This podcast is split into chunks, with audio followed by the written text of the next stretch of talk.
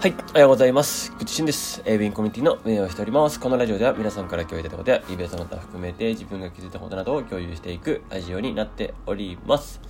はい。えっと、今日から新年度というテーマで、今日はもうなんか思い思いのことを話していこうと思います。はい。ということでですね、まず先にお知らせなんですけれども、えっと、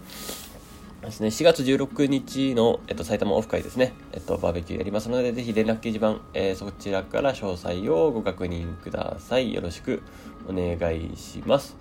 もう少しですね、上の、ちょっと上の方に、あの、連絡掲示板の方に書いてありますので、よろしくお願いします。またちょっと4月の予定も含めて出したいと思います。はい。えっとですね、そして、えー、お知らせ関連で言うと、まあ、直近で言うと、あの、まあ、YouTube ライブまた日曜日やります。っていう形ですね。えっと、ぜひぜひご参加ください。はい。えっと、あとは、えっと、昨日、えっと、素敵ですね。ちょっと室村さんが22時から、えっと、もう2時間ぐらいですかね、えー、夜活やってくれていてですね、えっと、皆さんに声かけいただいておりました。えっと、本当にありがとうございます。えっと、そしてですね、あの、えー、鶴岡さんの、あのー、声かけもまた最高ででして、えー、いつも要所要所で、ね、鶴岡さん出てきていただいてるんですけど、とってもいいことをお伝えしていただいてるんですよね。あのー、本当にチャンスは自分のタイミングでやってこない。チャンスは自分から掴み取る。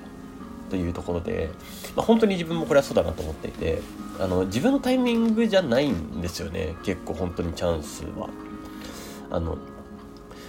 あのこれはちゃんと待っていてというかちゃんと時を見計らってというかそれを、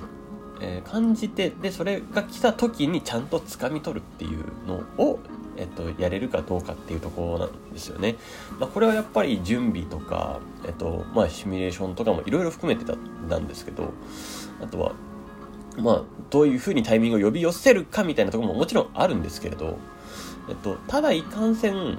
うん、あの自分だけのあれじゃないんですよねチャンスは。で大体、えっと、流れっていうのがあったりしてそこで、えっと、来るものだったりするので、うん、それがちゃんとチャンスだと認識できるか否かっていうのは、まあ、結構大事なところですしでもまあチャンスというえっと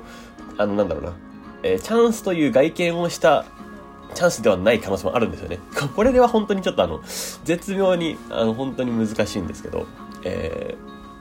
そう、何を今自分は優先しているのか、何を目的としているのか。でもそこから考えた時にチャンスは掴み取れるはずなんですよ。うん。そう。まあ、そこですね。だから、もちろん、えっと、これは、えっと、ふわついてたり、いろんなあれやこれやと手を出していたりすると、やっぱそこがブレちゃうと。えー、なので、えー、結構ですね、そこで言うと結構シビアに、まあ、ここで結果出すぞとか、いうような焦点を決め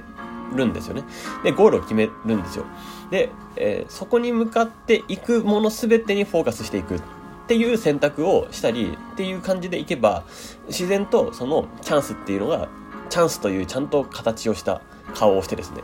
えー、掴み取れるというような形にはなると思います。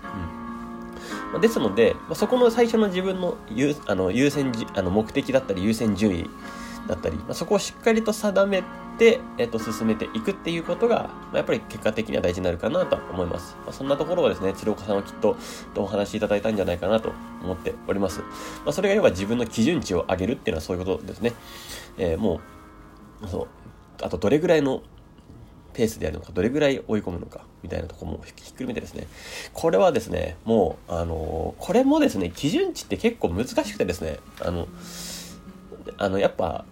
経験してる人の声っていうのをやっぱ聞くっていうのが、まあ一番早いんですよね、これは。はい。で、その経験してる人の声の重さたるや否や強いので、